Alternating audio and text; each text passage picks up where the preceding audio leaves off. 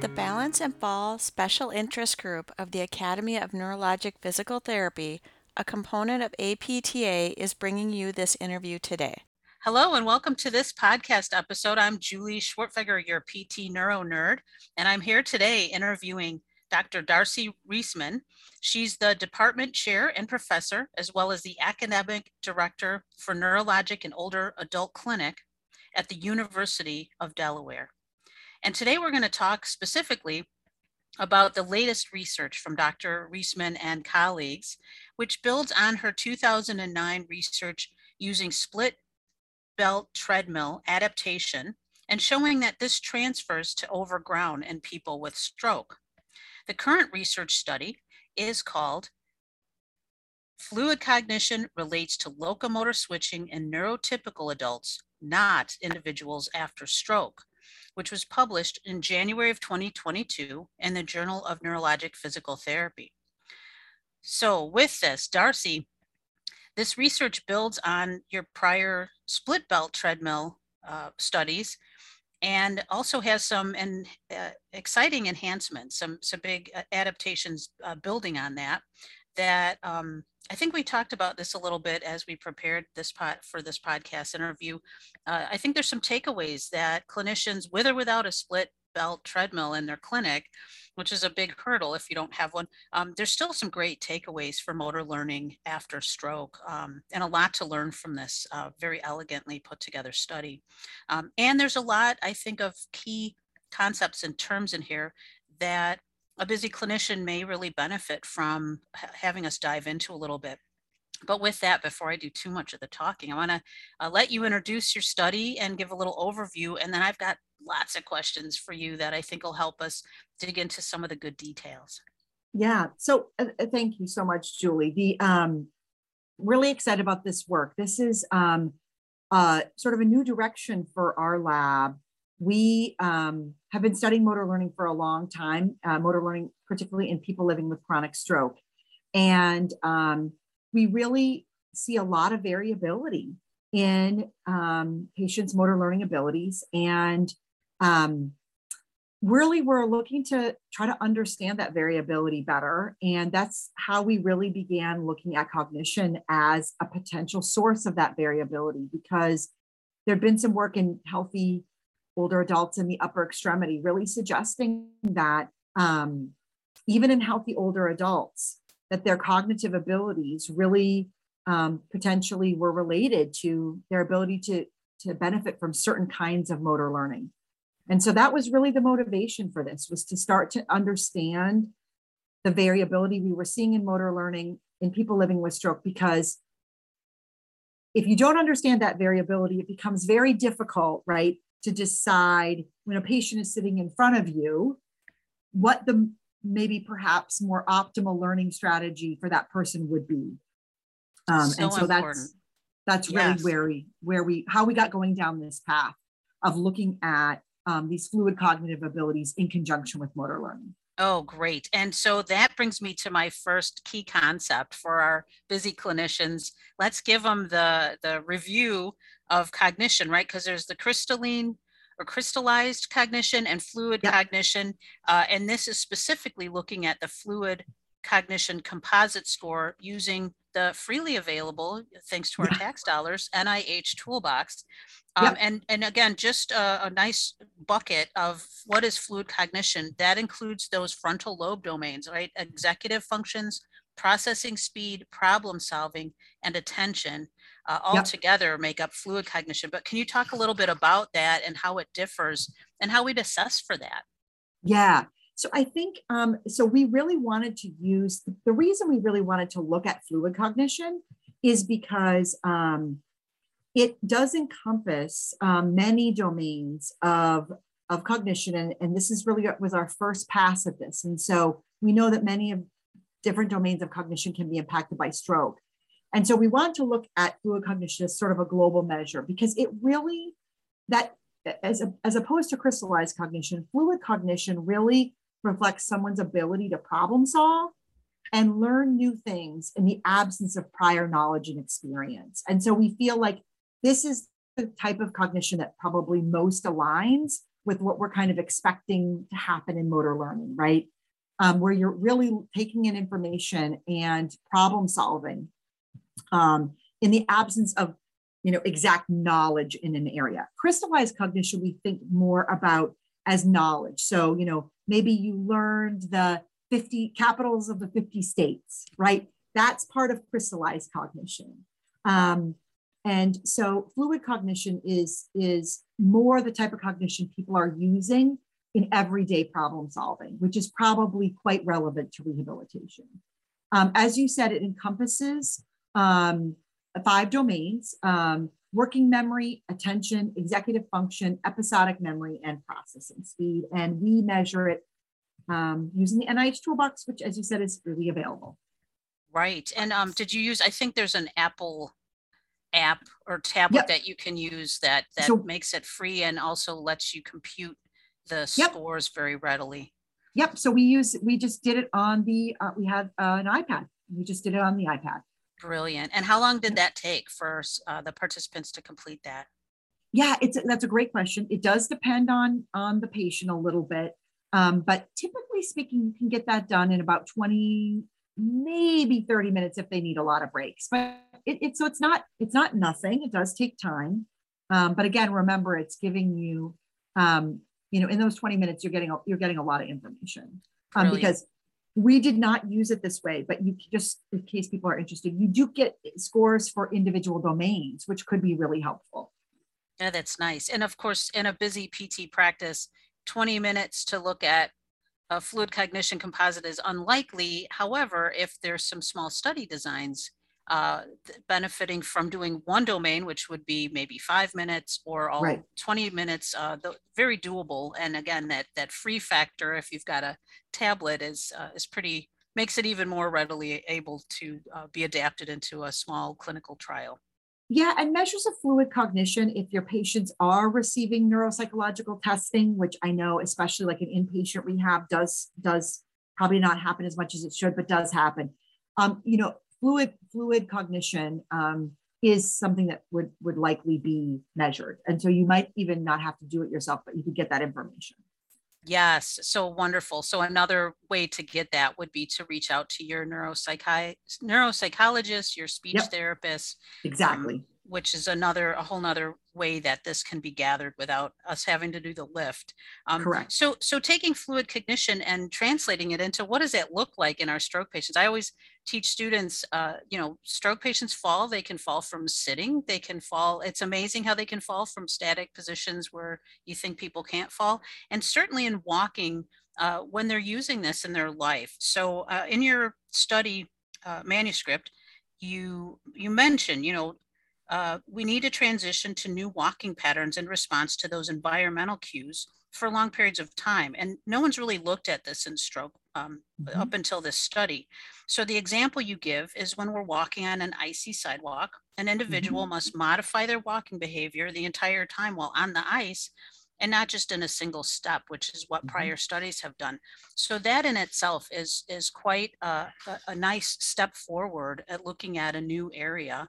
And Mhm. I think there's some other things in your study design that um, you do, you have a, a, a brilliant um, figure in there that shows these little eyes with a cross through them and some without. so talk about this two, it's a t- two phases that participants had to go through, but talk Yep. through how you design this. What is a participant experience? Yeah. So um, essentially, they're coming in, and what we're doing is we're trying to get them to modify um, their step length based on visual feedback. And so again, it's not because we think you know step length is magic or there's something you know um, that you know everybody needs to to modify their step length. It really is. Um, we wanted to, take a common um, variable that therapists are often trying to manipulate um, and use it really as a probe of someone's ability to learn using what we call strategic explicit learning. And what I mean by that is we were giving folks feedback. We wanted them to take a longer step with what whatever leg took a shorter step at baseline, you know, in their normal walking. And we gave them a target that they were shooting for. And we, we explained to them exactly what, you know, they needed to do to, to hit the target, right? They needed to take a longer step with, you know, X leg. And so that should feel very common to, to therapists. This is what we do, right? We tell people we want you to take a longer step with this leg. Maybe we put tape marks on the floor, or you know, we give this kind of really explicit feedback, and very often it's visual. And so we wanted to kind of mimic that in the lab. And so folks walked under these conditions where they were getting this feedback, they had this target, they were trying to step to this target, they were getting feedback on whether they hit the target or not. Then we wanted to test for what we called immediate retention. So you take the feedback away and um, you ask the person to just keep walking how they just learned and you look to see, you know, can they keep doing that? And then you can look at that 24 hours later. And then you can also look at that, um, you know, when you're asking them to, you know, walk normally, walk how you've just learned and ask them to switch back and forth between different patterns. So there's a lot of, of different ways you can you can use or you can test different aspects of what they've learned. But the bottom line is we wanted this paradigm to kind of mimic things that are commonly done in clinical practice. Okay, good. And just to kind of paint a picture of the the equipment that was used in this study, a yep. participant would be put on the split belt treadmill, yep. and the of course the belts are set at the different spe- uh, speeds uh, and it's matched with a visual display, so a TV monitor with these these bars uh, that fill yep. up and go to a certain line. And if the participant takes the long enough step, they get to see the line turn green at the top because they've they've yep. filled that bar um, all the way. And it's um, the the visual is is altered so that they have to take a longer step on the leg, leg that Got it. Now, after they do a shorter step, yeah. Yes, thank you at baseline. And so right. after 12 minutes of the training, you go to removing those bars. Yep. And you tell them to just continue and the belt yep. is is keeps going the same way. And yep. then the following 2 minutes they're asked to walk at their normal uh how they mm-hmm. were walking before and this mm-hmm. is all done on the treadmill. Correct. This is all done on the treadmill and again um the reason we do it on the treadmill is is basically just you know for very practical reasons right we just we need to we need to get a lot of steps and we need to be able to capture a lot of steps um, there's no reason that i would again with this ex- kind of explicit strategic type of learning that we're doing there's no reason to think it would be different necessarily over ground because again remember they're they're they're using the feedback they're using the instructions to modify their behavior. The reason we do it on the treadmill is really just so we can we can get all the steps we want and can and control the situation. right. Yeah, we're all about control and research, right? So yep. I understand. And so my question related to that is so now I'm in a clinic and I want to mm-hmm. use the results of this because I know my stroke participants have some of those fluid cognition deficits, right? Yep. If I didn't if I didn't believe it in in my clinical experience it was reinforced reading reading the results of this study and yep. so how do i take that without the split belt treadmill and the video display and all of that yep. cool stuff that yep. you were able to do in the lab it's super easy i mean this this cool thing in the lab actually was generated out of our clinical experience of what we do right we if, if you're trying to modify somebody or if you would like to have somebody modify their step length to take a longer step we use ladder, you know, the ladders on the floor. We use tape marks on the floor. We use obstacles where we're trying to get people to step further and step over the object. Anytime you're giving that kind of visual feedback, essentially you're giving, you know, what would be in our study the version of the target, right? Because you're telling them, oh, I want you to step to that tape mark or step over the rungs of this ladder or step over this obstacle. And then the person gets the visual feedback of whether they did it or not, right? They either made it over the obstacle, they got the foot on the tape line, they got over the ladder wrong. Um, so that is exactly basically the same thing that we did in this study. And what the results of the study suggest, though, is if someone has fluid cognitive deficits, they're not, this is not necessarily the, the best way, right? To give them to, to set up the learning experience because it, it may be more difficult for them. And so, you know, I would suggest perhaps in the in the clinic that we think about um, for these people with significant cognitive deficits, we think about other types of learning that we could take advantage of that don't necessarily have this person so heavily relying on this kind of visual feedback, explicit instruction. Did I hit the target or not? Um, and so, you know, we can talk about some some ideas about what you could you could do instead. But that's pretty much what this, this the study would suggest is this kind of really explicit strategic learning that we do all the time in the clinic Mhm, may mhm. not be the best kind of learning for people with these deficit cognitive deficits. So I love this because there's that intuitive approach where we know what we want to see. We know it's really mm-hmm. effective in getting the performance we want during a clinical session, right? Performance for versus motor learning. is- We're getting Yes. it. I saw your face light up because because that's the big that's the big thing. How do we make this translate into their life, right? So we're good at getting the performance we want in the clinic. And we know those visual cues are like they're like candy for physical therapists, right? Because it's Yep. so successful for most people. And yet it's uh, in people with stroke because of the fluid cognition that is often very compromised from what we're seeing in this study. Um, it's not the right approach, perhaps. So that's big. Yep. And I think I think that it, that's probably not a big surprise to most most clinicians, right? I think that they intuitively probably would would know this that that um, you know when you when when you're really asking someone to develop these kind of strategies, if their cognition isn't in, is isn't intact or is pretty impaired, that it's harder for them to develop these really effective strategies. Um, and but I mean, it hadn't been shown, it hadn't been looked at, so. Well, and, and the other piece of that that I think is really germane to any clinical conversation is as a, a busy physical therapist, am I getting the information on fluid cognition? Am I having, am I taking the time to stop and go, let's assess that? Um, and if I am, how, you know, how or what resources might I add so I get that come with people coming in the door? Because as you pointed out, crystalline or crystallized um, uh, uh, cognition is is a different construct Right. and maybe they're a really smart person and we know that and we Yeah. might be passing off some of the deficits we're seeing in the transfer of our motor learning as being motor and Yep. and their and, in and what's what's underlying them when really it's this fluid cognition so i think Yep. um, i think it's one of those nuanced areas of reevaluating a problem with this this added perspective of going aha let's really think about cognitive and specifically fluid um, Yep. and then get what we need um, Yep. hopefully from other practitioners that already did the heavy lifting Right. No, I agree. I think, I mean, I think that's a challenge, right? Is in physical therapy, um, is, is really, you know, we don't have all the time in the world to do every single clinical test we would like to do. And certainly cognition is not something that is, is usually the first thing that we're testing, right? So hopefully, again, this is where working with a team becomes really, really important.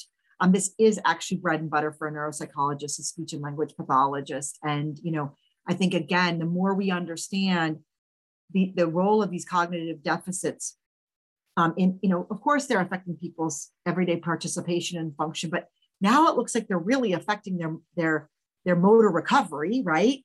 right Oh gosh, even more reason that we need this information. We need to share this information with each other. Um, and you know, it can be a motivator to make to making sure that our folks maybe they don't have an obvious speech and language deficit, but maybe it's really important that we get some baseline cognitive testing on them. right And- or if and i if that referral. Yes, um, or if we're finding that we're at a sticking point that we're blaming Yep. on, uh, you know, Brunnstrom stages, right? Or those Yep. synergies, it gives us another access point to Yep. say, wait a minute, maybe if I can't get around, right? What is it? If you can't get through, push through the door, uh, Yeah. unscrew the hinges, right? So Yep. we try to push through the door of the motor stages of Yep. recovery. And if that's not getting us anywhere, um, saying, okay, let's look at fluid cognition. Yeah. So um, you mentioned a little while ago, I feel like it was a teaser to say, so what are some things that we could do to change our treatment paradigm Yep. to, to be more successful for people with fluid cognition deficits, as often happens in stroke? Um, so let's talk a little bit about those. So what does that busy clinician do if they're starting to go, aha, this could be fluid cognition, let me change my approach? Yeah.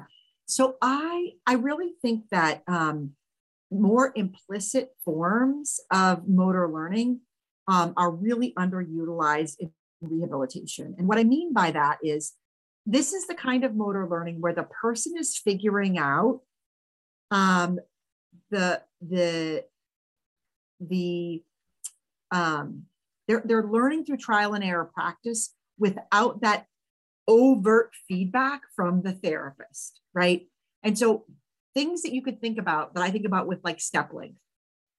So, for example, if someone is taking a very short step on one side, one of the things you can do is you can put a TheraBand around their thigh of, of the leg that's taking the shorter step. And every time they try to step with that leg, you pull back. So they have to, they have to pull harder. You practice, you do that, you know, for 15, 20 steps. Then you take the TheraBand off, and guess what happens, right? Now they are naturally taking a longer step because they're ne- they they they don't they don't have that resistance anymore. That's called sensory motor adaptation. That's a, in a, a form of implicit learning. You didn't have you didn't tell the person anything. You didn't give them any instructions. Their body learned through these more implicit processes um, what to do. And so you know that is that's that's a, a, good example. Um, there's something you know that that we well we know about from the principles of neuroplasticity which is also a form of learning use dependent plasticity. It's a form of learning and it basically means that when you repeat something over and over and over again it actually it is it, it actually um, becomes learned right? And so we take some of these and it's it's another that's another implicit form of learning right? So again you find that a way like like you know using the TheraBand to get this person to produce the pattern and then you practice that pattern over and over and over again and that kicks in the use dependent plasticity which is another form of implicit learning. Again you haven't said a thing to the person right? There's no strategy involved there's no cognition involved really at all. Um, so that you know that's just you know a couple ideas there's also been a really cool study done um, by George Hornby's group where they had um, one leg standing on like the, I don't know what you call it, like this, the side of the treadmill that doesn't move. You know that. The, Oh, yeah, the- part the The rim or the edge? the rim, yeah. The, and then and then you have the leg that's taking the shorter step on the belt, and it's like single leg stepping. And they really found um, that there was improvements in step length with that kind of just repeated practice of really that leg stepping individually. Um, and so again, that's just very implicit use dependent plasticity of, of really focusing on that leg and getting that leg to take that longer step by by by by having the other leg essentially just be stationary and that leg really getting pulled back on the treadmill and then having to step forward. So, I mean, those are just some things that anybody could do in the clinic um, at any time that would capitalize on a different form of motor learning that doesn't appear to be as heavily reliant on this fluid cognition. Well, that was a wonderful way to show how without having the big budget to get a split belt treadmill and a VR system and Yep. graphics and having those adapt to certain percentages and measures. If you have a piece of TheraBand and any typical treadmill where that has a side edge on it, whether it Yep. be motorized or not, Right. um, you can you can be taking the lessons from this study, which is brilliant because that that fits most most clinics and some people's homes, right? So that's really nice. Um, and talking about dosage, so over and over again, um, at the, the last I recall, and I didn't pull up a, a study and review this right before this interview, but I think isn't it 600 steps in a session or Yep. a, a minimum of Yep. close to 10,000, isn't it? That to, to really make it a learned behavior. Yeah, I mean, this is the challenge. I mean, this is the never-ending challenge, right? That we have in in um, physical therapy is, you know, when we do our studies looking at use dependent plasticity, you know, we're talking about thousands of steps. right? To really see learning through use dependent plasticity. And, you know, it, it's just, I mean, we're on average, that's the study by Catherine Lang years ago. Um, I was part of that study that showed, I think it, yeah, I think you're right. It's like between six, five and 600 steps on average in a session.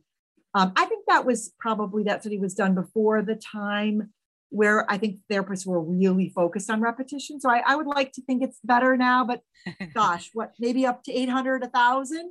Um, there's just only so many hours in the day. And so I think, you know, this is where what I what I say to people is I think to think in a physical therapy session that you're going to do a, a little bit of a lot of different things is probably not the approach that you should be taking. I think we really need to be thinking perhaps about devoting, you know, maybe a lot of our session or all of our session on repeating, repeating, repeating whatever skill it is that we're we're working on with our patient. Um, and helping the patient understand that you know this perhaps if it's gait this is going to be our focus right i know you have goals for your upper extremity i know you have these goals but doing doing you know 10 15 of this 10 15 of that probably is not capitalizing on the principles of motor learning so yes. and neuroplasticity so yes that's a real shift i think for a lot of therapists well yes and then how we use our home exercise program i um i yep i always struggled with um you know you've got uh, like in our student clinics the students yeah. want to use a little bit of everything and yep. i think they're always worried the patient will stop and go like is that it and it's like no yep. no it's hard for them it's easy for you yep. but like you know five and ten exercises in a home exercise program uh, you know maybe there are deficits in all these areas that that's getting at a little bit but it, if the overarching goal is gait yeah you know, how, how do we incorporate some of those principles but just have them do gait and yep. make it fun, right? Make yep. it salient and and kick in that dopaminergic system somehow where they come back and brag about how many repetitions they did. Um, yeah, yeah. No, I not agree. easy, not easy, but very important. So, okay, there's some some other wonderful. So we've talked a little bit about guided discovery and the implicit learning, and I think there's another concept in this study um, published in JNPT that uh, uh, took me a little bit to wrap my head around. So I think it'll be worth um, talking through. And that's the task switching index. Yeah. So yes. talk about how that differed between the control group, which was people without stroke, mm-hmm. and the stroke group. Um, uh, how the big difference you saw wasn't in their ability to adapt uh, to learn the the altered walking pattern. It was the switching between the two. Yep. Yep. So what is that? task switching yeah. index. What exactly makes that up? Yep. So, um, so the task switching is basically if I um, if I ask you to walk normally, so I teach you a new pattern, right? And you and you can produce that pattern, and then I ask you to to okay walk normally now. Um, are you able to go from a newly learned pattern back to your your normal pattern back to a newly learned pattern. And um, this is essentially what we need to do in everyday life, right? We see, we're walking along, we see a patch of slippery sidewalk. We need to go from our normal walking pattern to our slippery sidewalk walking pattern. Maybe it's very short, you know, steps with our knees flexed. And then when we get out of the patchy sidewalk or the icy patch, we need to get, go back to our normal pattern.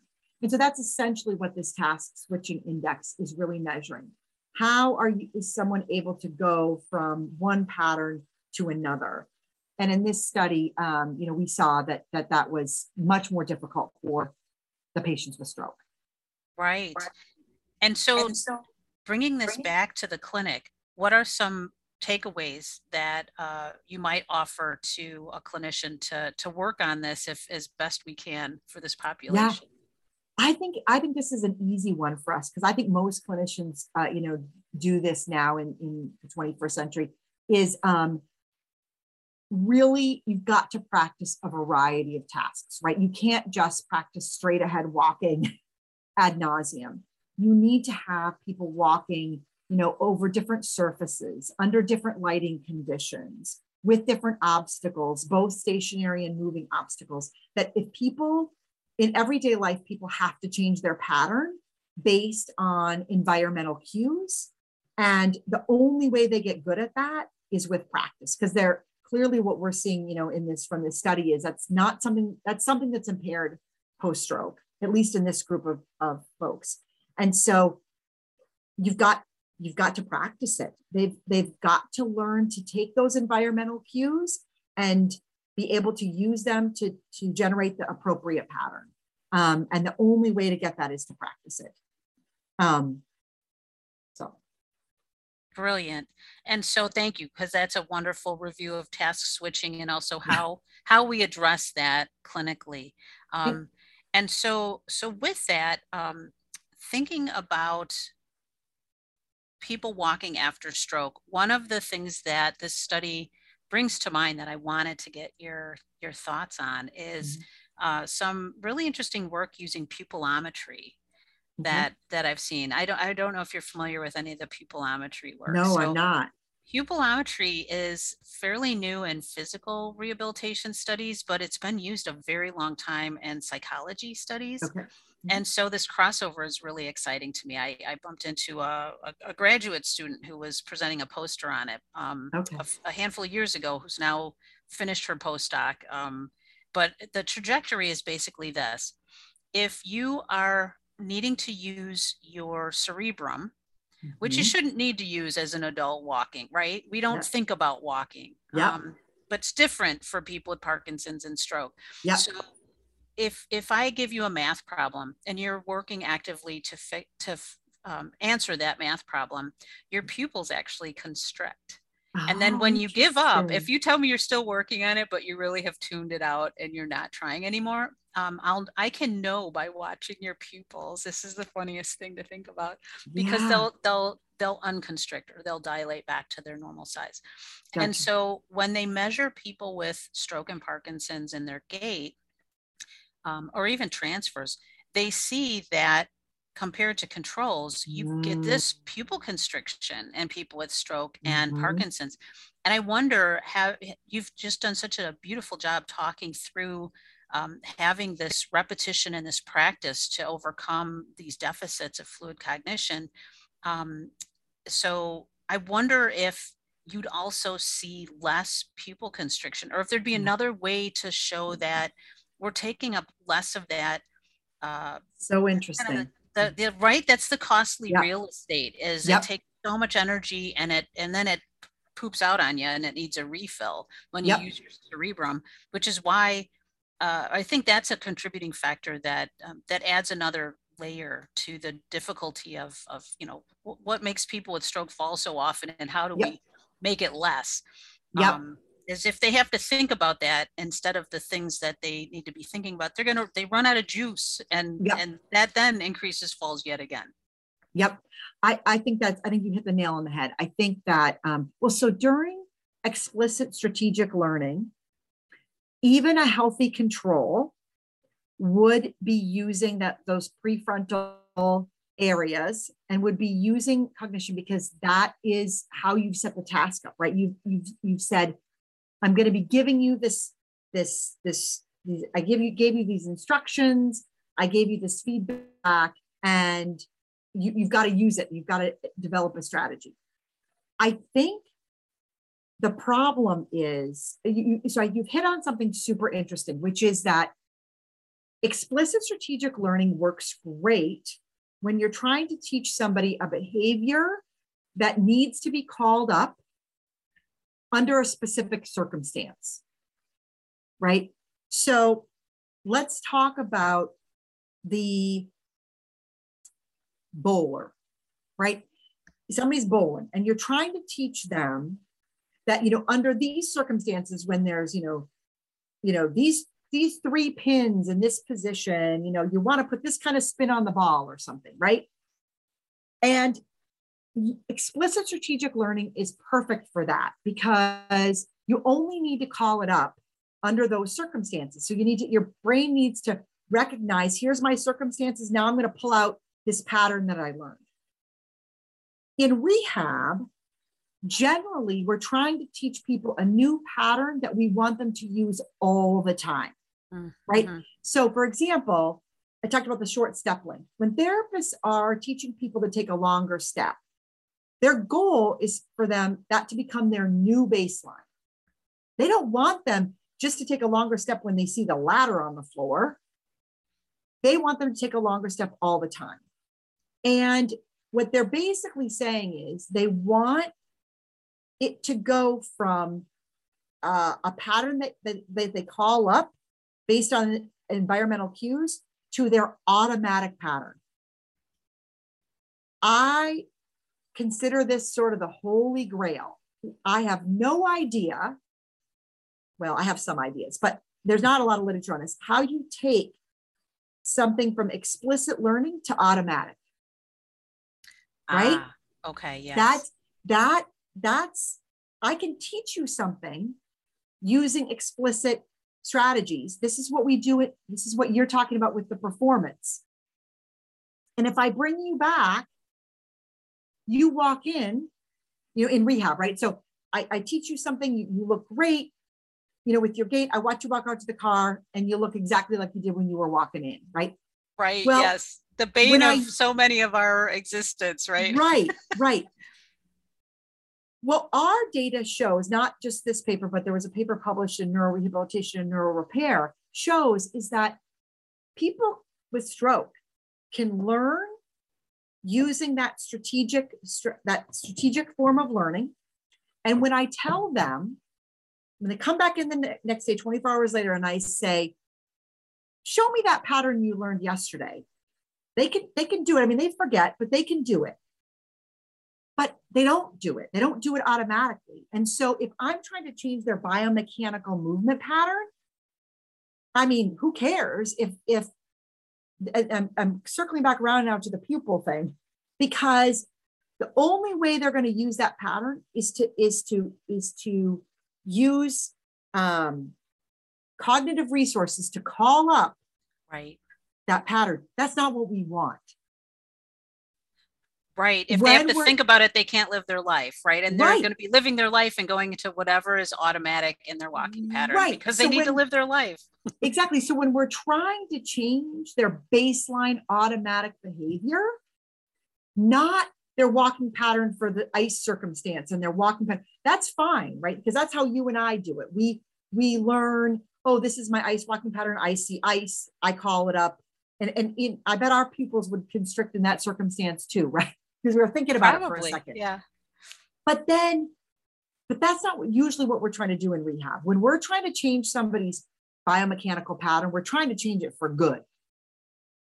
Right. right? We're looking for a permanent change in their baseline behavior. That means you have to go from something that was strategically and explicitly learned to automatic.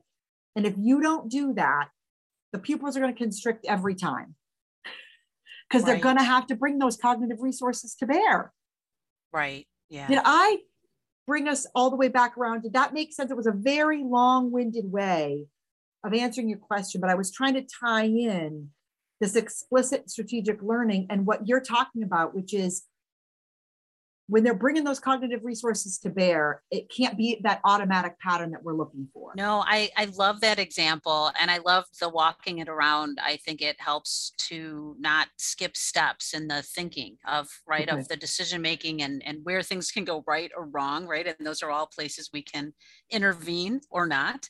Um, and so taking that back to our control population versus our stroke population, um, and then just looking at motor learning in, in general. So um, you know, I've always learned and I've had some interesting debates with people about uh, motor learning, and uh, sometimes people will kind of believe or not believe that there's a cognitive phase of motor learning, right? And so Yeah. when yeah, something's a novel task, as walking with equal step length after stroke is, mhm, um, th- then you have that cognitive yep.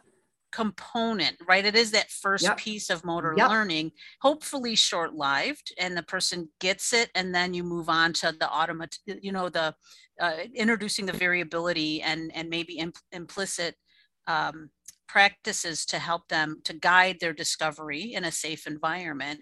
Um, but even in that implicit use of uh, interventions for people post stroke, I've typically started with a more explicit process, right? Um, uh, and and when there's time, when there's the ability not to, right? Um, and I love the example of the TheraBand on the Mhm. thigh where you tell them nothing. Um, eh, you know, somewhere in there, there's typically a cognitive component, but then we can move past that. But I wonder, um, I would love your perspective on, okay, we've got our controls and then we've got this separate population of people with com- compromised fluid cognition. How might you change the training for one versus the other? Yeah, so I think I think that when you have so I think what you're talking about that cognitive stage. I think you're when you're when you're giving people when you're when you're setting up your task to use explicit strategic learning, by definition, you're asking them to use cognitive you're asking them to, to be in that cognitive phase, right? And so I think that people don't think about that. They they think, well, okay, they're gonna they're gonna move past the cognitive phase. And as long as you're giving them those instructions and that feedback, you're kind of to some extent keeping them, at, at least this is what our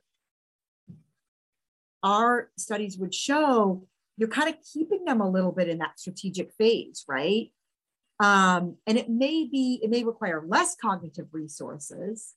Um, and so that's the first thing that I would say, right? And then I would say, on top of that, um, how much they can really benefit from that form of learning depends on how intact their fluid cognition is. And so, even though I think we often think about starting there, right? We think about starting in that cognitive phase. It may not that that it just may not be effective. We may need to, to really jump to implicit forms of learning, which you would might think of as kind of later.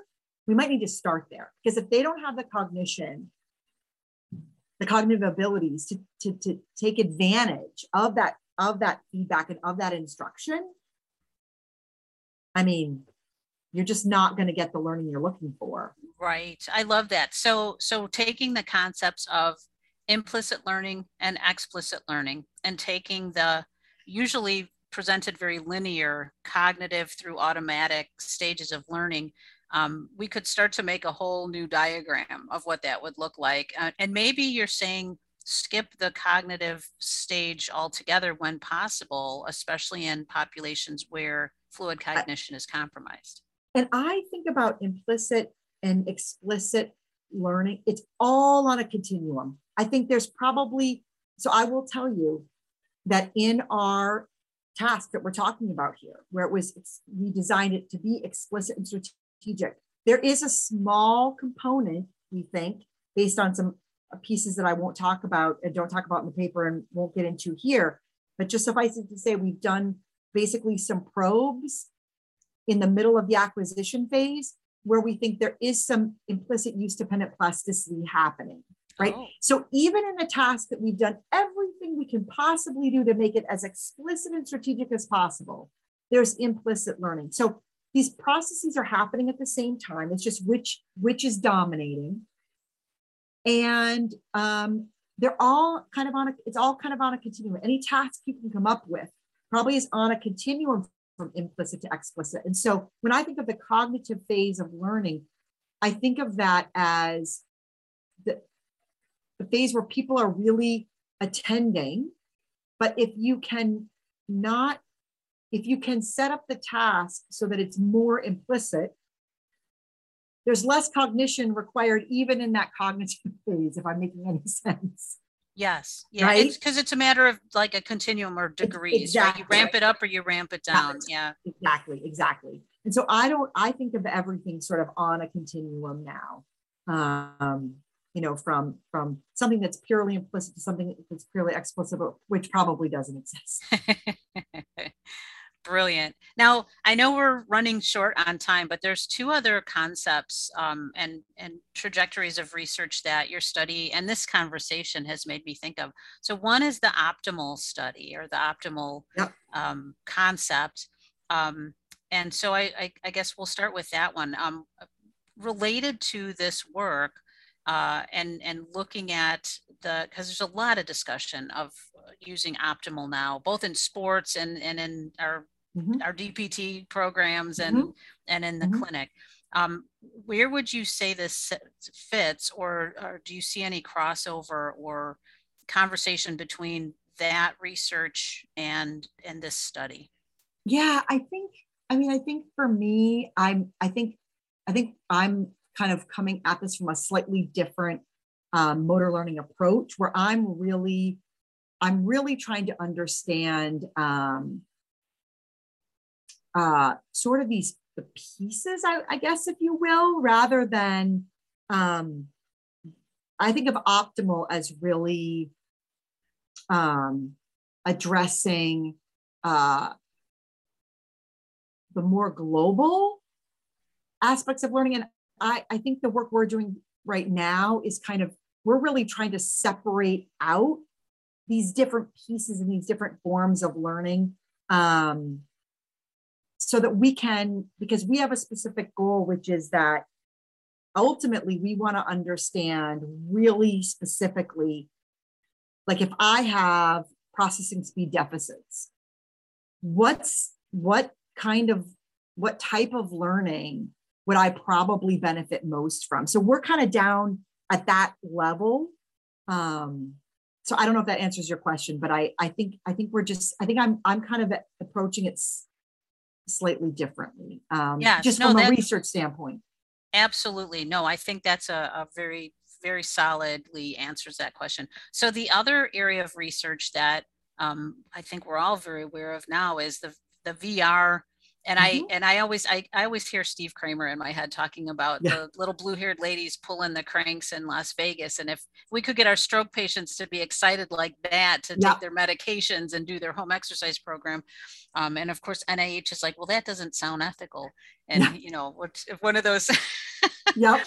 but but that dopaminergic system is so powerful and so um, uh, vr seems to be one of the big areas of success in kicking in that system Yep. and having people really ramp up and be a lot more adherence and, and sometimes do extra in their Yep. home exercise program which Yep. is a wonderful so Yep. can you talk a little bit about that um, and you do have the visual display screen if, if, if that might be adding to that but um, crossover there Yeah, so I really think virtual reality, the really amazing thing about virtual reality is I think it's a fantastic way to get a lot of implicit learning, right? Because you basically immerse people in an environment where they have to problem solve and you can set up the environment in the way that you want them to problem solve without necessarily giving them a lot of instruction, right? Because a lot of these virtual environments can be set up very intuitively.